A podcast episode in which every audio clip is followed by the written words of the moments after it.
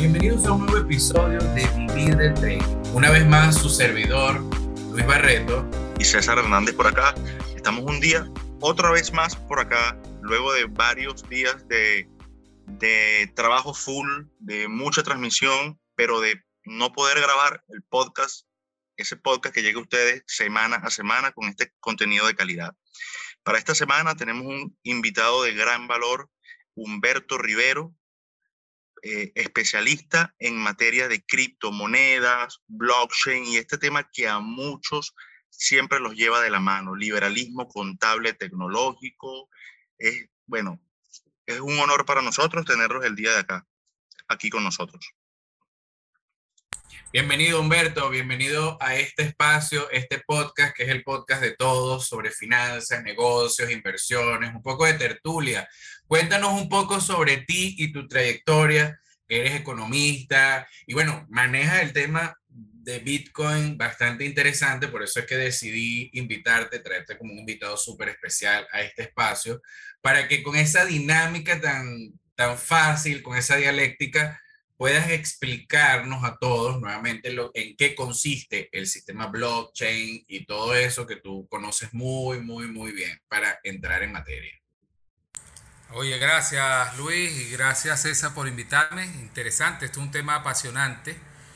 Sí, antes de describirme, quiero aclararles que yo entiendo el tema Bitcoin, el blockchain, básicamente desde el punto de vista teórico, y no soy programador en blockchain, pero lo entiendo como un programador y de eso podemos hablar más adelante. Bueno, yo soy economista, administrador.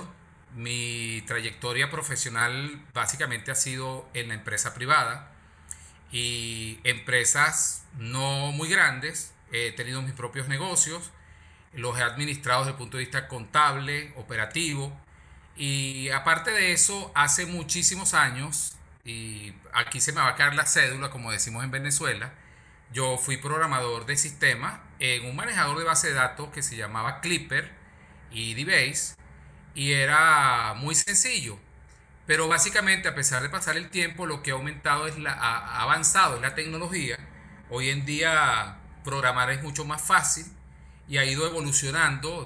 Pasamos, por ejemplo, de estos manejadores de base de datos, que básicamente era una tabla, ya después se pasó a los manejadores de base de datos, donde ya una tabla no era solamente los datos, sino también fotos y otro tipo de documentos dentro de ese manejador de base de datos, que es lo que llaman el manejador de base de datos orientado a objetos.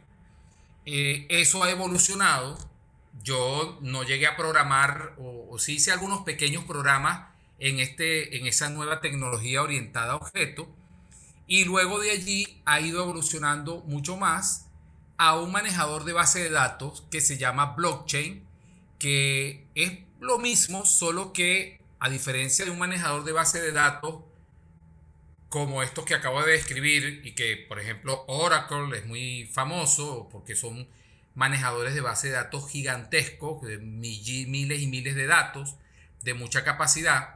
También hay manejadores de base de datos como SQL, que de alguna manera evolucionaron, pero es el mismo principio, solo que es puntual. Te digo que es puntual, es decir, son manejadores de base de datos donde la data está localizada o en un servidor o en un computador, o en una laptop, en un disco duro, pero no es una data que esté distribuida como está la tecnología blockchain. Les reitero, yo no he programado en blockchain, pero he leído el concepto filosófico teórico de qué se trata, y es muy fascinante porque hoy en día se está programando en blockchain, pero con vamos a decir, la Internet 2.0, creo que le llaman así, y ahora vamos a evolucionar a un Internet 3.0, que teóricamente lo he entendido de una manera que no puedo explicar, bueno, después que ustedes me hagan las siguientes preguntas. Bueno, tampoco es que esto es un programa de entrevistas, pero sí es un programa para un espacio para que la gente aprenda, para dar ese poco de información de manera precisa, didáctica, práctica, porque bueno, aquí César y yo hemos manejado el tema cripto, pero desde una perspectiva de inversionista, desde una perspectiva mucho más simple, para decirle a la gente, obviamente, que Bitcoin no es una inversión. ¿Y por qué no es una inversión, César? A ver. Bueno, fíjate, siempre hemos tocado el tema Bitcoin y el tema criptomonedas. Lo mencionamos mucho, Bitcoin, el furor de Doge, bueno, pues la bulla de Shiba Inu, todo aquello. Y decíamos, no son instrumentos para invertir. Y muchas personas decían, pero es que mucha gente está haciendo dinero con el Bitcoin. Decía, pero es que el dinero que están haciendo en la compra-venta del Bitcoin es un dinero irreal, porque son productos que per se no generan ninguna renta. Ellos no están generando ningún servicio, ningún servicio adicional, ningún valor agregado a una empresa. Ahora, pero tú tienes un concepto muy interesante con respecto a la criptomoneda como reserva de valor y como valor de intercambio, que sería buenísimo que nos lo comentaras por acá. Sí, fíjate que precisamente una de las características del manejador de base de datos, blockchain, yo lo llamo así para que la gente no se pierda en el concepto de dinero, porque allí es donde hubo esa confusión y que mucha gente cree que el Bitcoin es una moneda. Y si es una moneda, se supone que es una moneda y la comparan con una moneda fiat, incluso con el oro. Y no es así. Realmente el Bitcoin es un manejador de base de datos. Y yo voy a poner ahorita un ejemplo que creo que es muy simple y la gente lo puede entender mejor. Donde tú haces anotaciones. Y entonces, yo tengo un blog que es Libertad Capitalista, lo pueden buscar. Yo he escrito sobre Bitcoin desde hace 7 años aproximadamente, que empecé a investigar esta nueva tecnología de blockchain, que de paso el blockchain existe desde los años 90, solo que después fue que se hizo famoso con lo del Bitcoin, pero es una tecnología de base de datos que existe desde esa época, solo que en los años 90 todavía el internet no estaba tan masificado, entonces no era práctico en ese momento usarla. Entonces, ¿qué ocurre? Que el Bitcoin como tal es un programa que alguien hizo, así como hace yo 30 años hacía un programa para calcular las comisiones de vendedores y lo hacía en Clipper, y Clipper tenía una base de datos que era DBU, que era el manejador de base de datos. Así el Bitcoin se hizo un programa que lo hizo una persona, Satoshi Nakamoto, donde ese programa creaba bloques de información y esos bloques de información se creaban de acuerdo a un programa que resolvía una súper complicada ecuación matemática. Y él se inspiró mucho en la minería del oro. Y es allí donde él se inspiró porque, fíjense, cada vez que tú vas a crear una criptomoneda, es decir, cada vez que tú vas a crear token, o sea, token es sinónimo de criptomoneda, token es un pedazo de información en el blockchain, y después explico más o menos lo que es el blockchain. Cada vez que tú vas a crear un programa basado en blockchain, ese programa debe tener un propósito. Es decir, por ejemplo, tú vas a crear un programa, vamos a ponerlo de esta forma. Ustedes han visto los tokens que se usan para activar, allá en Estados Unidos hay muchos, las máquinas lavadoras de ropa, que tú tienes que comprar el token y esos tokens tú los metes en las máquinas lavadoras y la máquina funciona con ese token. No funciona con la moneda fiat, funciona con un token específico para eso. No como antes funcionaban, Humberto, como antes funcionaban las tragaperras, ¿sabes? Que tú ibas a un sitio, exactamente, un toquecito y usabas las tragaperras y eso lo cambió. Exactamente. Igual, entonces, ¿Quién sería el propósito de esos tokens para las lavadoras? El token vendría siendo el Bitcoin, por decir bloque de información, y activa a un programa que tiene un propósito, en este caso lavar ropa. Pero asimismo, ese mismo concepto existe con los juegos de niños. Cuando ustedes llevan a un niño a jugar en esas maquinitas, tú lo primero que haces es comprar un montón de fichas y esas fichas las vas metiendo en las distintas máquinas. Entonces, esa ficha tiene un propósito de activar maquinitas para divertir a los niños. Eso vendría siendo una criptomoneda X. Las tokens que mencioné anteriormente vendrían siendo una ficha para las lavadoras. Eso sería una criptomoneda X. Pero se dan cuenta que detrás de cada una de ellas hay un propósito distinto.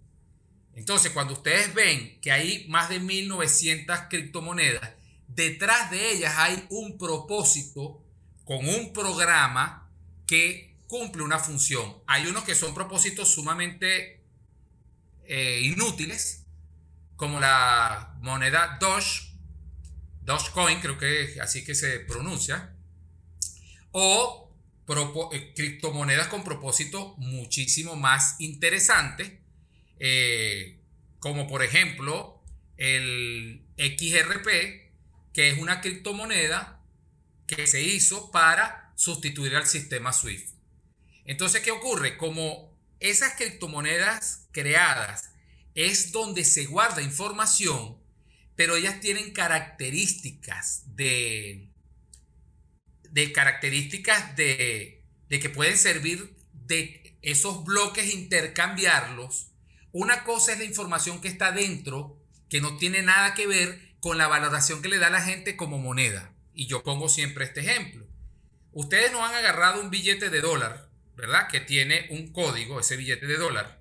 Si ustedes abren un billete de dólar, tiene un número. Ese número no se repite. Y ustedes no han agarrado un billete de dólar y no han escrito un número de teléfono. Es decir, ustedes están usando el billete de dólar para almacenar información, pero aparte de eso, ese dólar puede seguir siendo una unidad de cuenta. Entonces, imagínense que haya un programa que, además de guardar, que tú guardaste un teléfono allí o una lista de números telefónicos en un dólar, pero seguiste usando ese dólar y compraste un refresco, pagaste y después esa persona compró y le pagó al proveedor y ese dólar empieza a circular. Imagínate un programa que tenga la capacidad de accesar a la información de manera electrónica de toda esa lista de teléfonos que tú anotaste en ese dólar. Y ese dólar sigue viajando por el mundo en las carteras, en las billeteras de las personas, y las personas ni siquiera saben que hay un programa que accesa esa información. Así es la tecnología blockchain. Entonces, ¿quién sería el blockchain aquí? El papel moneda. ¿Y qué sería el token?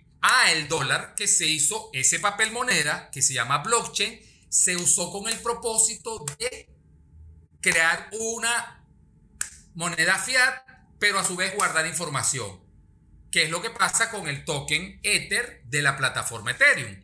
La plataforma Ethereum es para hacer programas de contratos inteligentes. Por ejemplo, yo quiero venderle unos zapatos a César allá en Nueva York. Entonces, César, hacemos un contrato inteligente, yo le mando a César los zapatos y él en ese contrato escribe que me va a pagar X cantidad de dólar. Bueno, esa información de ese contrato inteligente queda grabado en esos bloques de información que se llaman Ether. Esos Ether la gente los usa como un dólar que para pagar y todo lo demás, pero el programa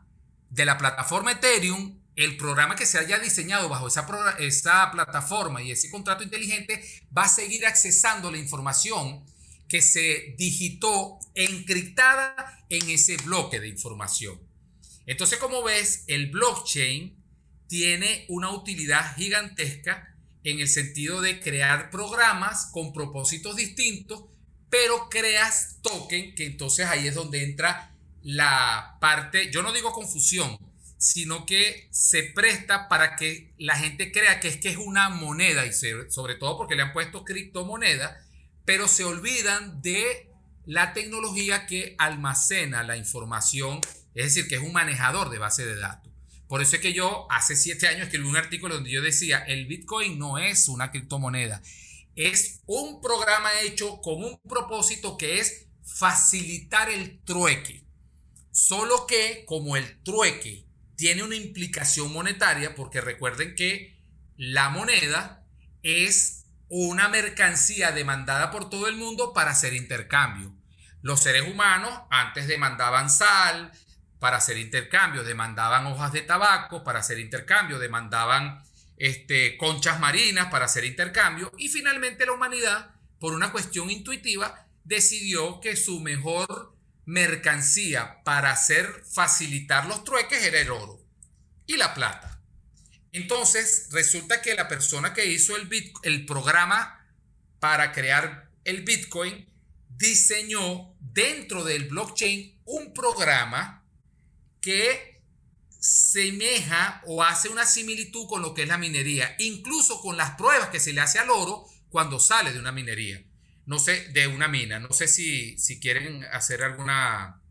Bastante importante y súper interesante el tema de cómo esa tecnología se convierte en un posible nuevo SWIFT, porque si bien es cierto, desde 1973 en su fundación en Bruselas no había un sistema de comunicación como lo que es el sistema SWIFT. Y este sistema se ha visto, bueno, afectado para unos y beneficiado para otros, en el mismo altercado o lo que mencionamos nosotros, el evento acordado Rusia-Ucrania, que ya es público y notorio que es un evento acordado por ambas partes.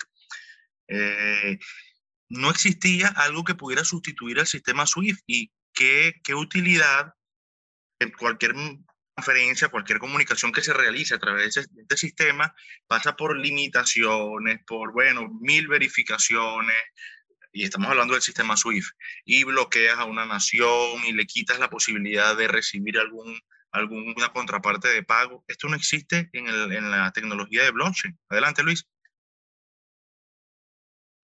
Fíjate, César, a mí me da mucha risa el tema de Bitcoin, porque yo antes particularmente tenía el sesgo de que no le encontraba la utilidad real, hasta que fui a Europa y decía, Dios mío, qué fastidio, qué horrible es tener que traerme mis dólares para acá, para Europa, porque de verdad, o sea, el sistema SWIFT, hay un punto en el que ya para mí se vuelve una especie de criminal, o sea, una vaina monopolizadora que te restringe el libre uso del manejo de tu energía, que es el dinero, que eso es mío. A mí no me puede venir a decir nadie que yo, o sea, que Luis Barreto no puede ir a Tailandia y puedo pagar con la moneda que a mí me provoque. Y ahora, imagínense ustedes, vamos a entender el sistema SWIFT como ese intermediario que siempre va a estar allí cuando yo quiero hacer negocios con alguien, porque es el que teóricamente garantiza el hecho de que esa moneda tenga valor. Entonces imagínense que yo le pueda pagar a Humberto o a César lo que sea en cualquier parte del mundo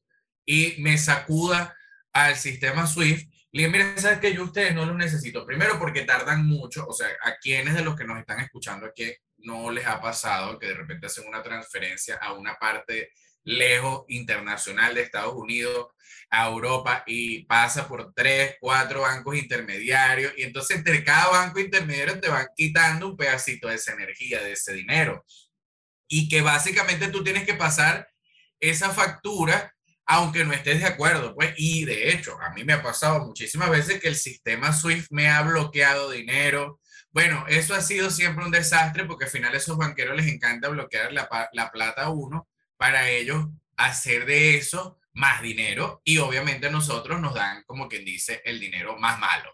Ahora, ¿qué es lo que yo veo aquí? Y aquí hay un concepto bien interesante que incluso estamos manejando grupalmente, pero un concepto de Humberto, que es el del liberalismo contable tecnológico. Porque es, o sea, a pesar de que, mire, ustedes creen que el tema de trading, finanzas, negocios, ay, no, eso es aburrido porque yo no entiendo de finanzas, no entiendo de números, no entiendo de negocios, pero ya va.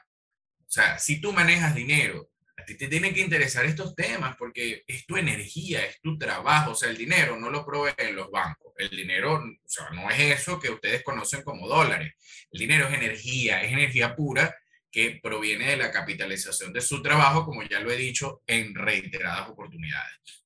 Entonces, cuando uno quiere sacudirse al sistema, que ya hoy particularmente la moneda fiat o el dinero fiat en todas partes del mundo está perdiendo valor.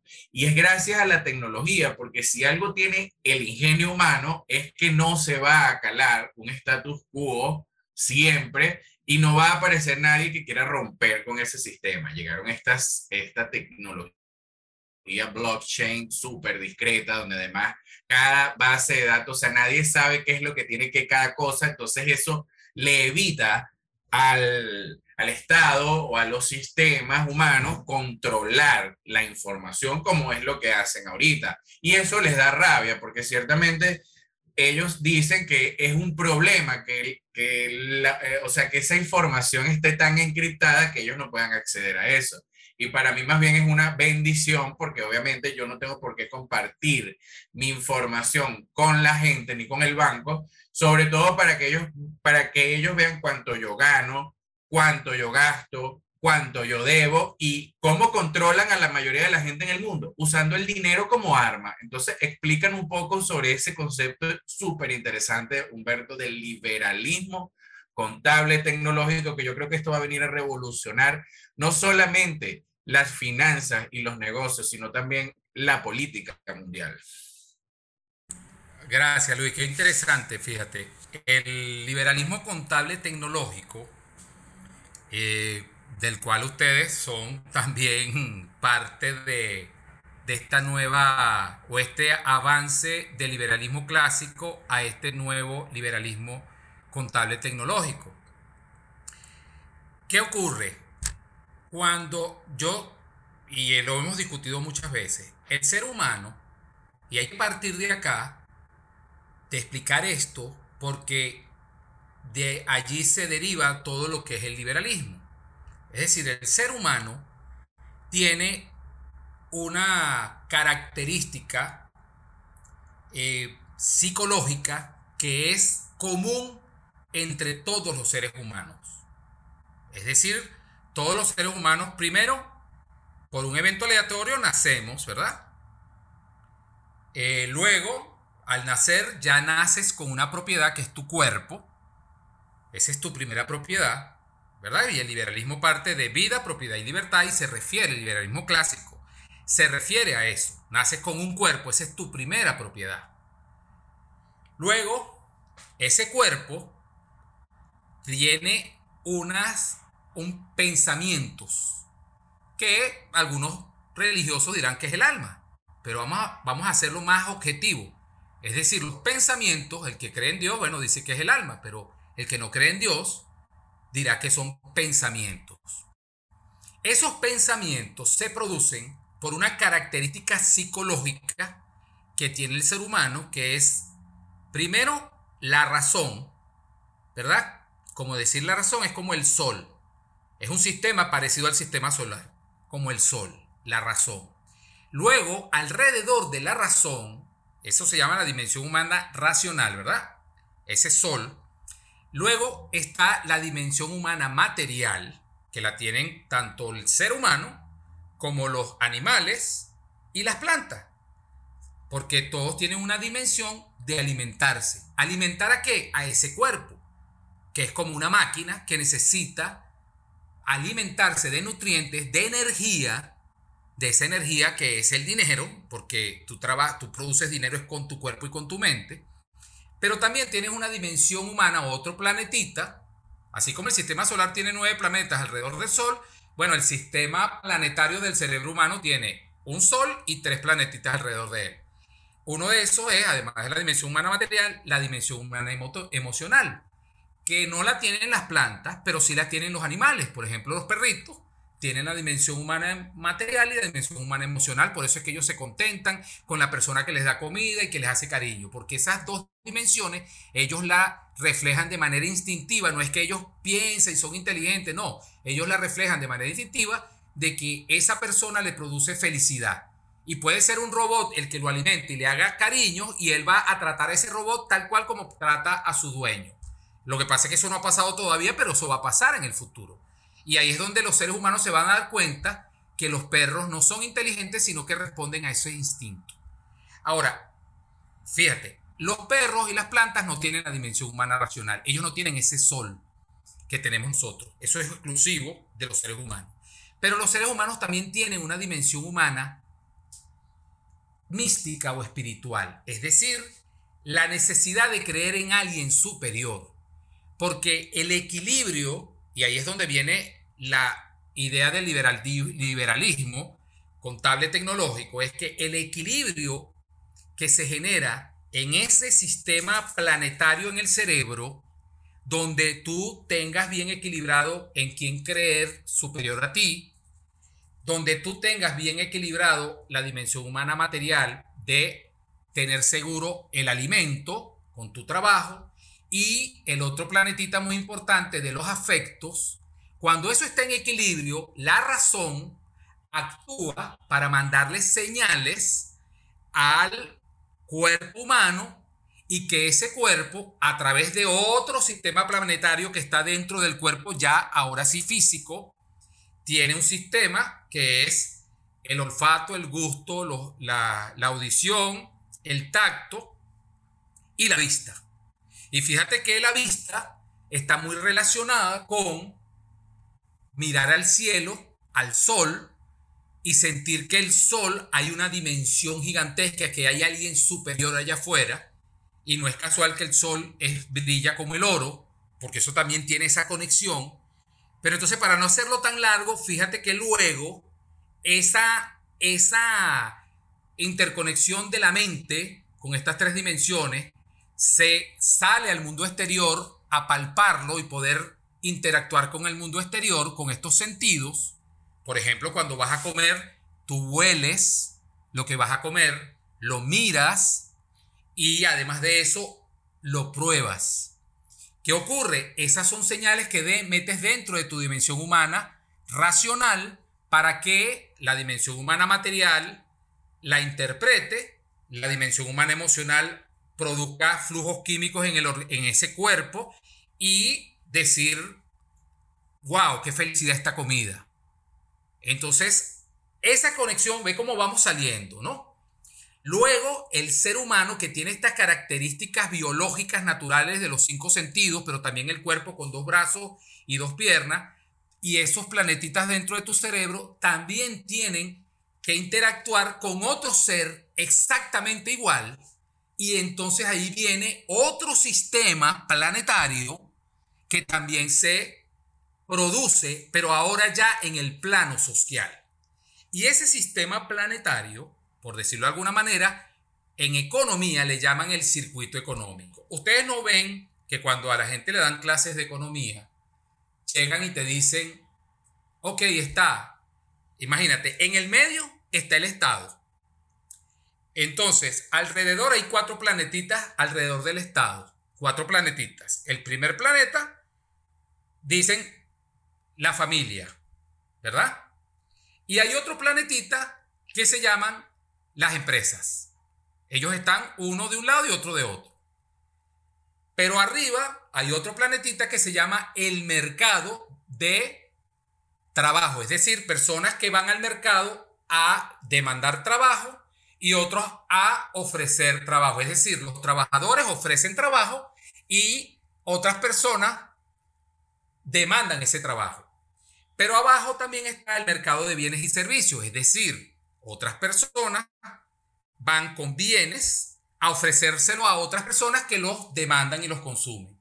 Entonces, fíjate, esos cuatro planetas alrededor del Estado, el Estado viene siendo como el sol, pero el Estado también viene siendo como la razón humana dentro del sistema planetario, dentro del cuerpo humano, ¿verdad? Date cuenta cómo vamos a decirlo así, ese balance del sistema planetario del cerebro se traduce también de una manera similar, pero ahora con más planetitas en lo social. ¿Y qué ocurre? Tú te preguntarás, ¿cuál es la forma en que el Estado en el medio, hace en teoría que se mantenga este circuito económico donde hay mercado de bienes y servicios, mercado laboral, familias y empresas? ¿Qué es lo que activa ese circuito planetario? Es decir, En el sistema planetario tenemos las órbitas, ¿verdad? Que es lo que hace mantener en balance a todos los planetas para que cuando se mueva un planeta y el otro planeta se mueva, se mantenga un equilibrio alrededor del Sol. Bueno, así como ese equilibrio universal, que fue que dio el origen a la contabilidad, mucha gente habla de Luca Pacioli y dice, él creó la contabilidad porque veía a los sumerios que anotaban en una piedra. No, la verdadera inspiración inicial fue que él observó lo que Galileo Galilei o el otro, no recuerdo el nombre ahora, uno de ellos dos había descrito del universo, que por eso lo metieron preso, lo iban a quemar o algo así, al que creo que fue a Galileo Galilei o a otro de esos científicos, donde él decía, la Tierra no es el centro del universo, el Sol es el centro del universo y los planetas van alrededor. Cuando este Luca Pacioli, por cierto, casi en el mismo año en que Colón llegó a América, analiza el sistema planetario, él ve que hay un balance y ese balance él se inspiró para crear la partida doble que se llama debe y haber. Y cuando él se inspiró en eso, se dio cuenta que todos los entes, por ejemplo, si yo compraba algo, allá anotaban, por ejemplo, yo le compraba algo a una persona, esa otra persona anotaba en el haber y yo anotaba en el de contabilidad, pero fue inspirándose el sistema de balance que había en el espacio. Y es esto. Ahora, ¿qué ocurre? Ustedes se dan cuenta que el Estado está en el medio que en el Sol, ¿verdad? Pero el Estado está en medio del Sol, en ese circuito económico que se lo explican a toda la gente en economía, solo que no con la profundidad que estamos hablando nosotros acá. Pero se lo explican y no le dicen el origen de la contabilidad y todas estas cosas. Ahora, ¿qué ocurre? ¿Por qué surge el Estado? Bueno, porque las familias tenían que ir a trabajar, es decir, al mercado de trabajo, y las empresas tenían que producir. ¿Para qué? Para llevar bienes y servicios en el mercado de bienes y servicios. Y alguien tenía que hacer cosas mientras los otros estaban ocupados. ¿Me entiendes? Entonces, ese alguien se convirtió en un producto, una demanda. Es decir, yo necesito a alguien que vigile las fronteras de mi territorio, me cuide las espaldas mientras yo estoy labrando la tierra, porque yo no puedo estar vigilando y labrando la tierra, porque ahí surge el concepto de la división del trabajo. Entonces vamos a contratar a una persona para que haga eso. Pero fíjense que todos estos sistemas necesitan una unidad de cuenta para que puedan circular. Entonces, ¿cuál sería la unidad de cuenta, en este caso, del sistema económico? Vamos a hablar del oro, sin hablar de la moneda fiat, el oro. Entonces el oro, de manera, vamos a decir, psicológica, la humanidad lo valoró porque tiene unas características de que no se pierde la equivalencia del trueque de un bien por otro. Y no se pierde, ¿por qué? Porque el oro tiene unas características que es limitado, para producirlo hay que minar, y además de eso es adorado por todos los seres humanos. Por ahí muchos dicen que es por esa relación entre el sol y la vista que entra la dimensión humana espiritual o mística, y como el oro se parece así, se parece al sol, ahí parece que hay una relación psicológica y que por eso es que los seres humanos lo adoran. Y como es escaso, entonces entra la teoría económica de la utilidad marginal, en el sentido de que a medida que un bien es escaso, tú lo valoras mucho más. A medida que ese bien deja de ser escaso, tú lo valoras menos. Pero eso no ocurre solamente en el plano exterior, sino también dentro del plano físico. Por ejemplo, cuando tú tomas el primer vaso de agua, cuando tienes mucha sed, valoras mucho ese primer vaso. Cuando ya tu estómago está lleno, lo valoras menos. Y eso se conecta con estos planetitas, dimensión humana emocional, dimensión humana material, y hace que la razón actúe. Entonces ese dinamismo crea la unidad de cuenta oro. Pero ahora vamos a ver cuál será la unidad de cuenta en este sistema planetario cerebral de la razón y las tres dimensiones humanas de mística, emoción y material, el pensamiento. Ahora, vean cómo es un sistema de unidad de cuentas y un sistema balanceado, y por eso es que decimos liberalismo contable tecnológico.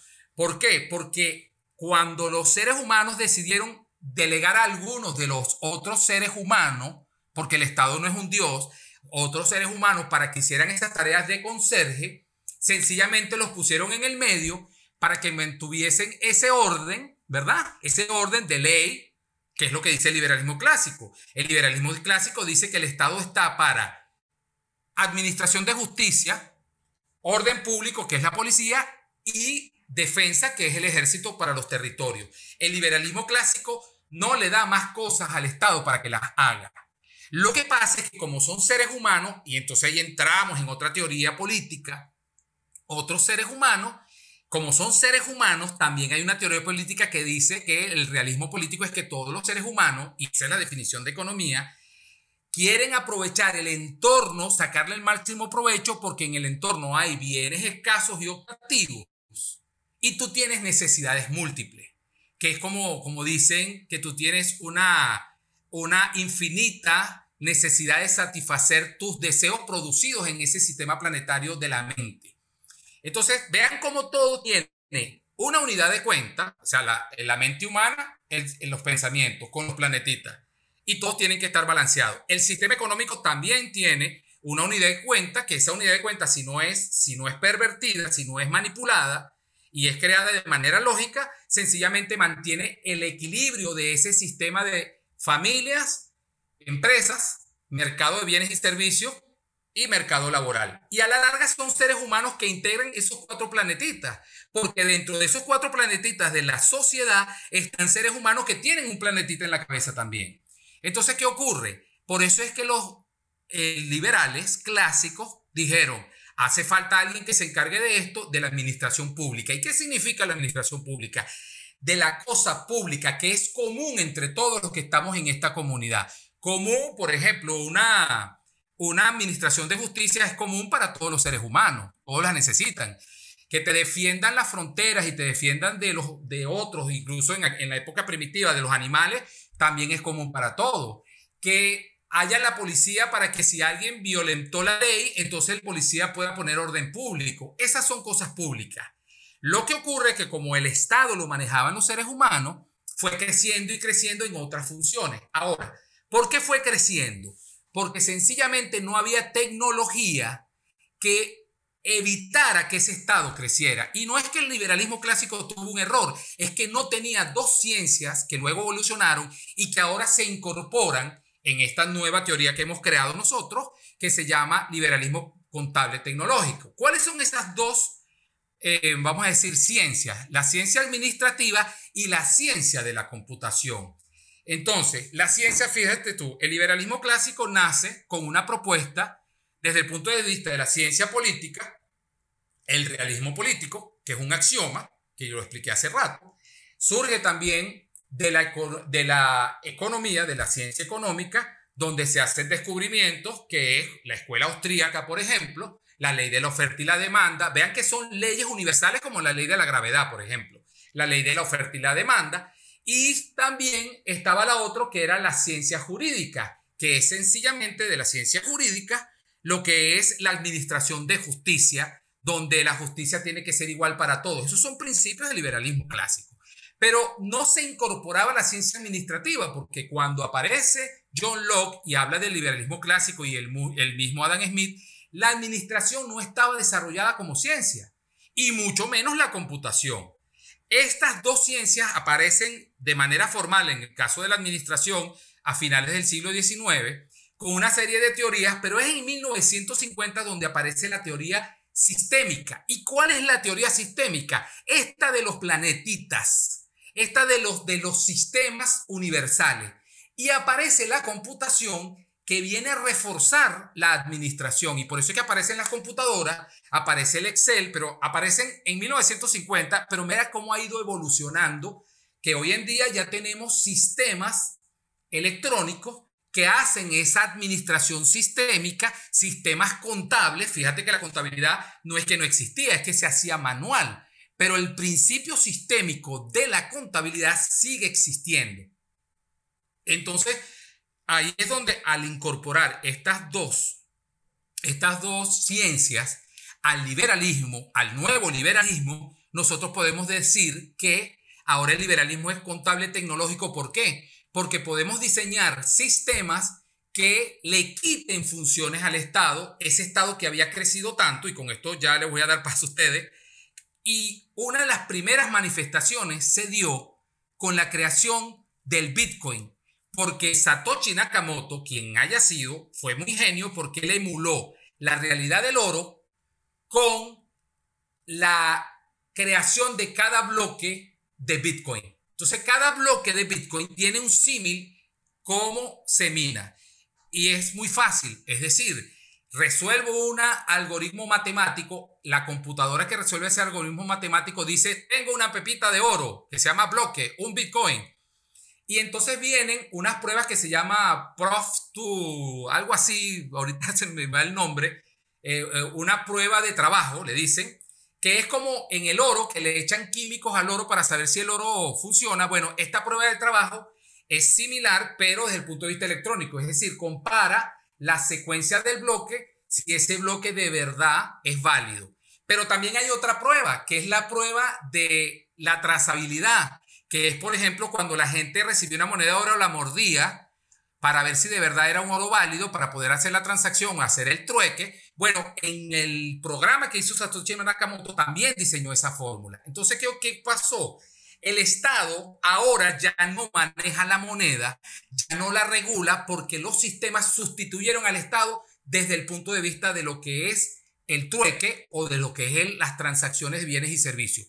Que la humanidad no lo está usando como un facilitador de trueque a la base de datos que está implícita en el programa Bitcoin, en ese software, eso es otra cosa. Pero tarde o temprano la humanidad va a ir descubriendo porque cuando esto nació en el 2008, eran dos personas que empezaron a hacer transacciones y hoy en día ya ustedes saben lo que es. ¿Qué ocurre? Que a diferencia del oro, el Bitcoin, si la gente lo conoce bien, con unas wallets independientes, el Estado no se puede meter en esa pared de bloque de oro que se llama Bitcoin, que en este momento van 19 millones y algo.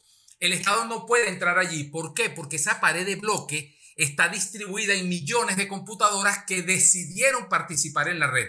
Decidieron participar en la red para minar cada bloque con esta fórmula matemática que ingenió Satoshi Nakamoto, pero también para hacer transacciones como los exchange o como las wallets independientes, las hard wallets que le llaman, que son totalmente independientes. Y esa red cada día crece más, por lo tanto el Estado no podría destruir todos los computadores que tienen eso, porque con que solo existe un solo computador no puede acabar con la pared de bloque. ¿Qué ha tratado de hacer el Estado? Bueno, meterse por la vía de la llave de cada bloque, que es como una caja fuerte. Y la llave tú sí le puedes sacar copia.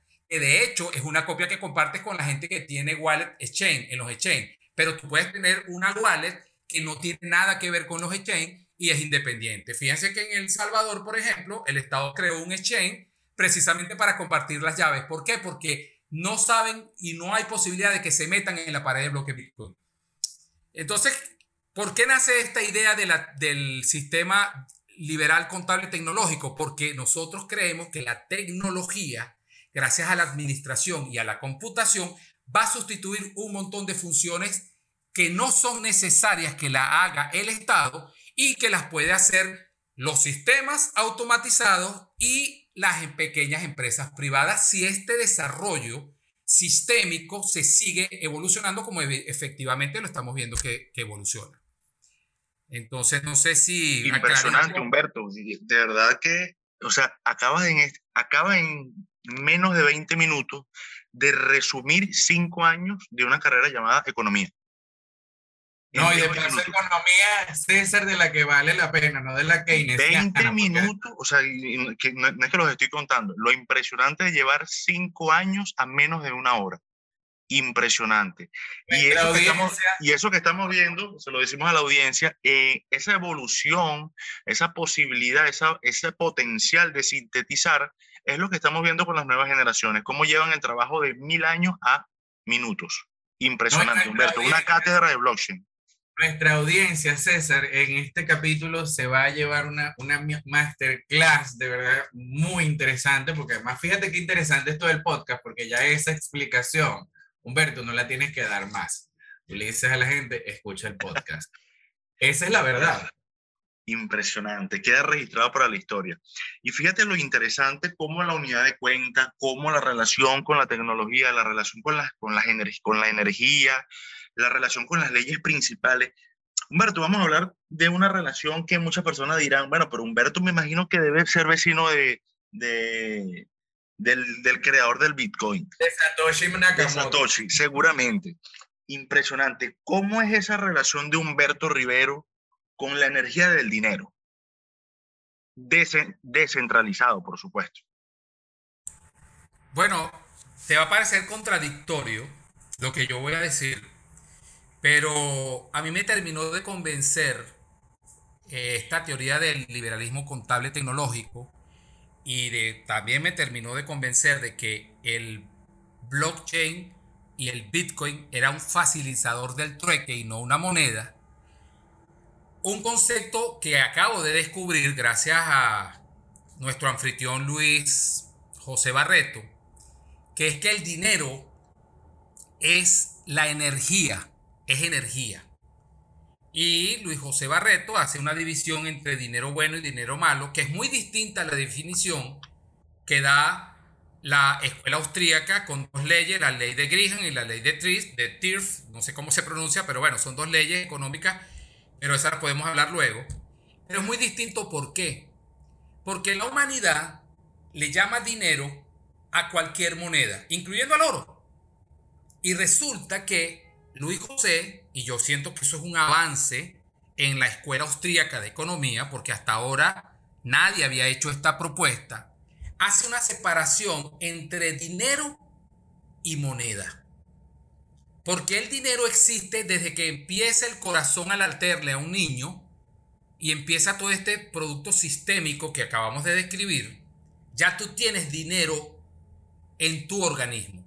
Solo que el contenedor de ese dinero en ese momento es tu cuerpo y tu mente.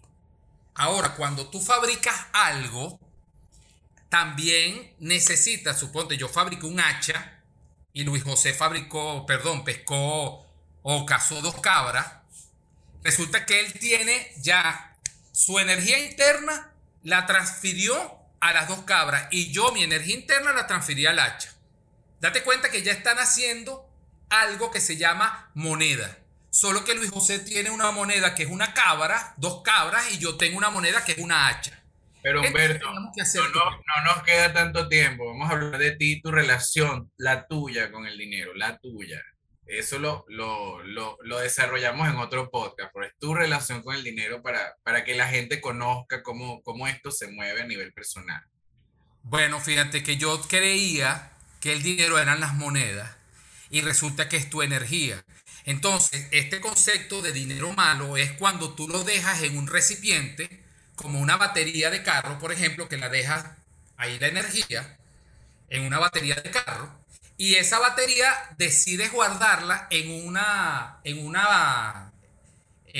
cuarto, porque que es lo que hace la gente cuando compra un bloque de Bitcoin, entonces lo guardan en un cuarto, cuando el propósito de esa batería, que es el contenedor de energía, es montarla en un carro para que ese carro produzca algún bien, bien sea un taxista, si es un carro pequeño, bien sea transportar unas piñas, es decir, la energía que yo pongo en ese contenedor llamado batería no es para guardarla en un almacén, es para ponerla en un carro para que esa energía siga en este mismo ciclo dentro de la empresa, porque cuando tú analizas una empresa, también la empresa tiene un sistema contable, ya específicamente el que creó este señor Luca Pacioli, que ha avanzado con 4 estados financieros básicos, donde el balance general viene siendo el sol y el estado de ganancias y pérdidas, el flujo de efectivo y el flujo y el movimiento de accionistas. Estos 3 balances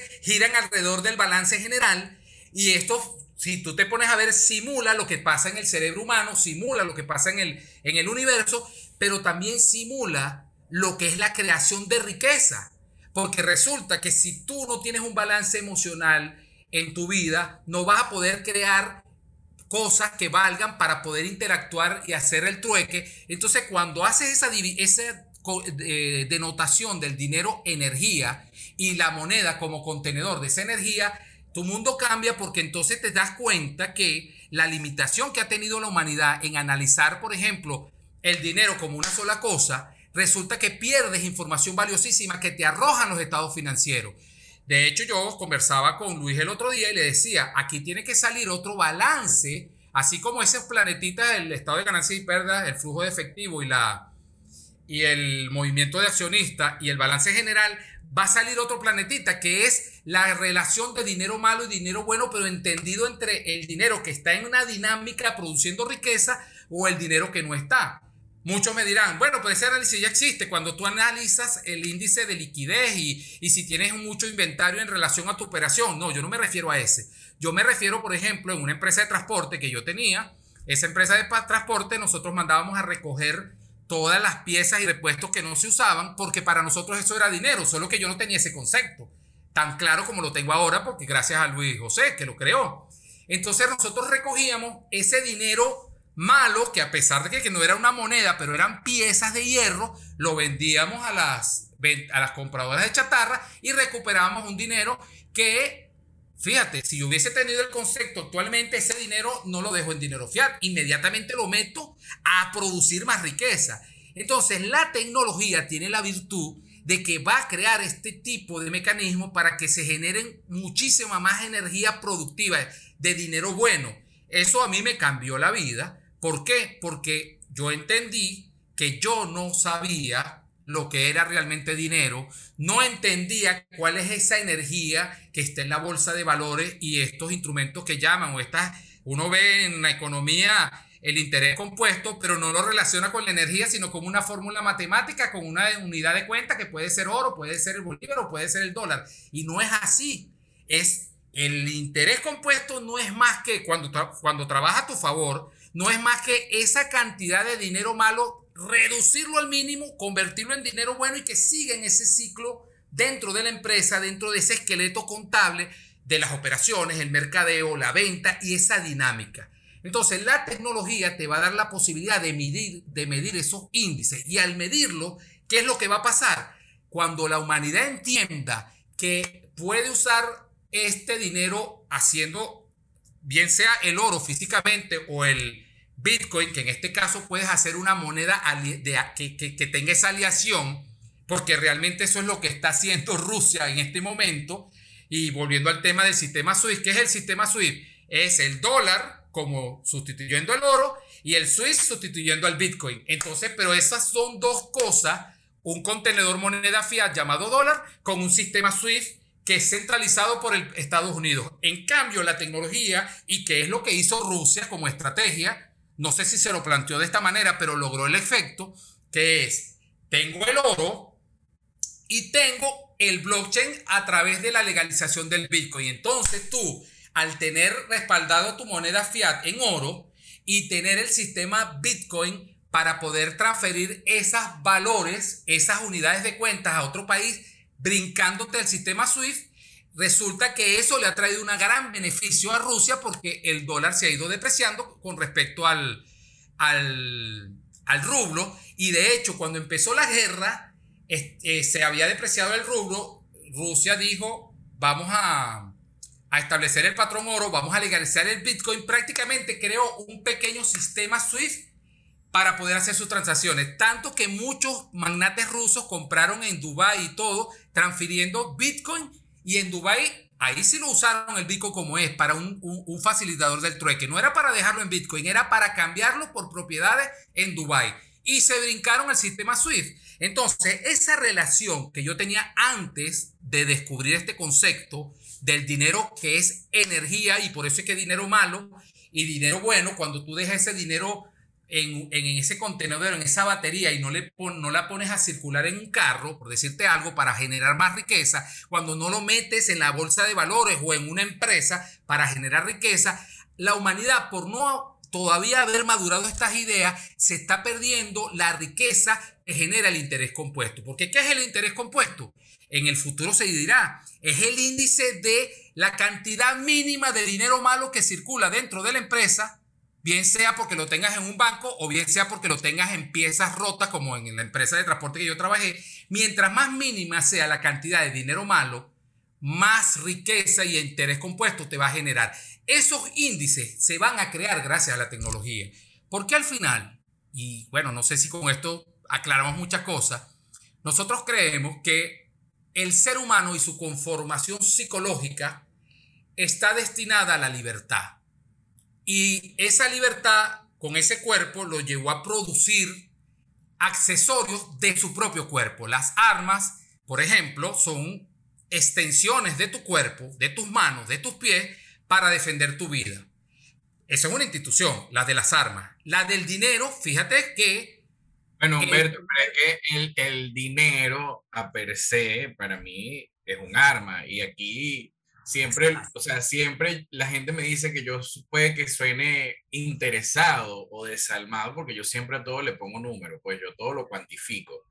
Pero es que si nosotros no empezamos a cuantificar las cosas, no podemos entender la toma de decisiones, sobre todo cuando tratamos del dinero, porque la gente cuando habla del dinero por lo general es muy abstracta o tímida, o sea, la gente tiene el concepto del dinero como un tabú.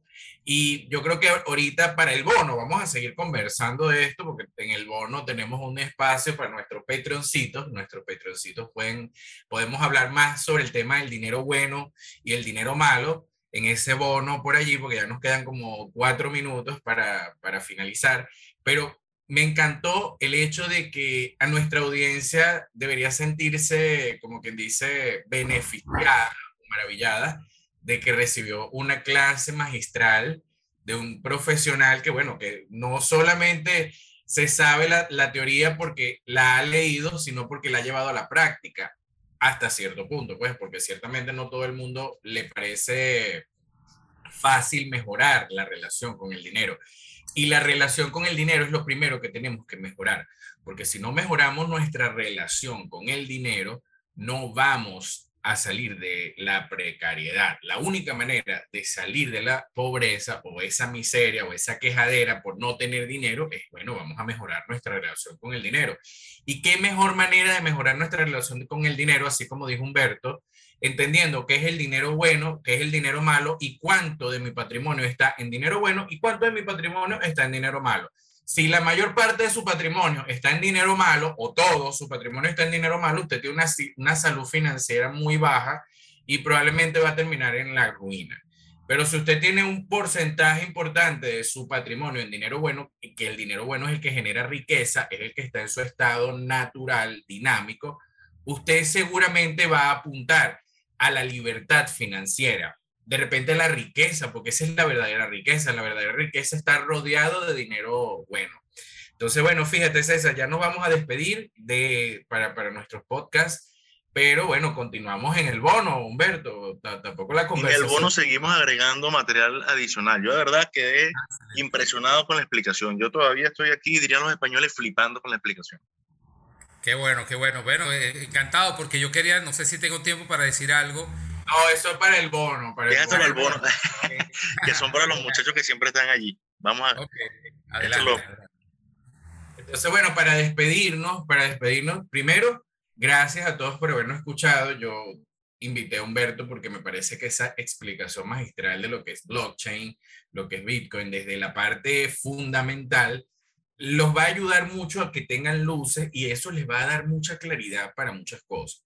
Y bueno, como siempre, yo particularmente los voy a seguir invitando a seguir escuchando Vivir del Trading, porque este es el podcast que estamos haciendo con mucho cariño para ustedes, para darle luces a las personas sobre estos temas, para que no sigan cayendo en la ignorancia y que de verdad en un futuro tengan a un poquito más de libertad financiera de la que tienen hoy.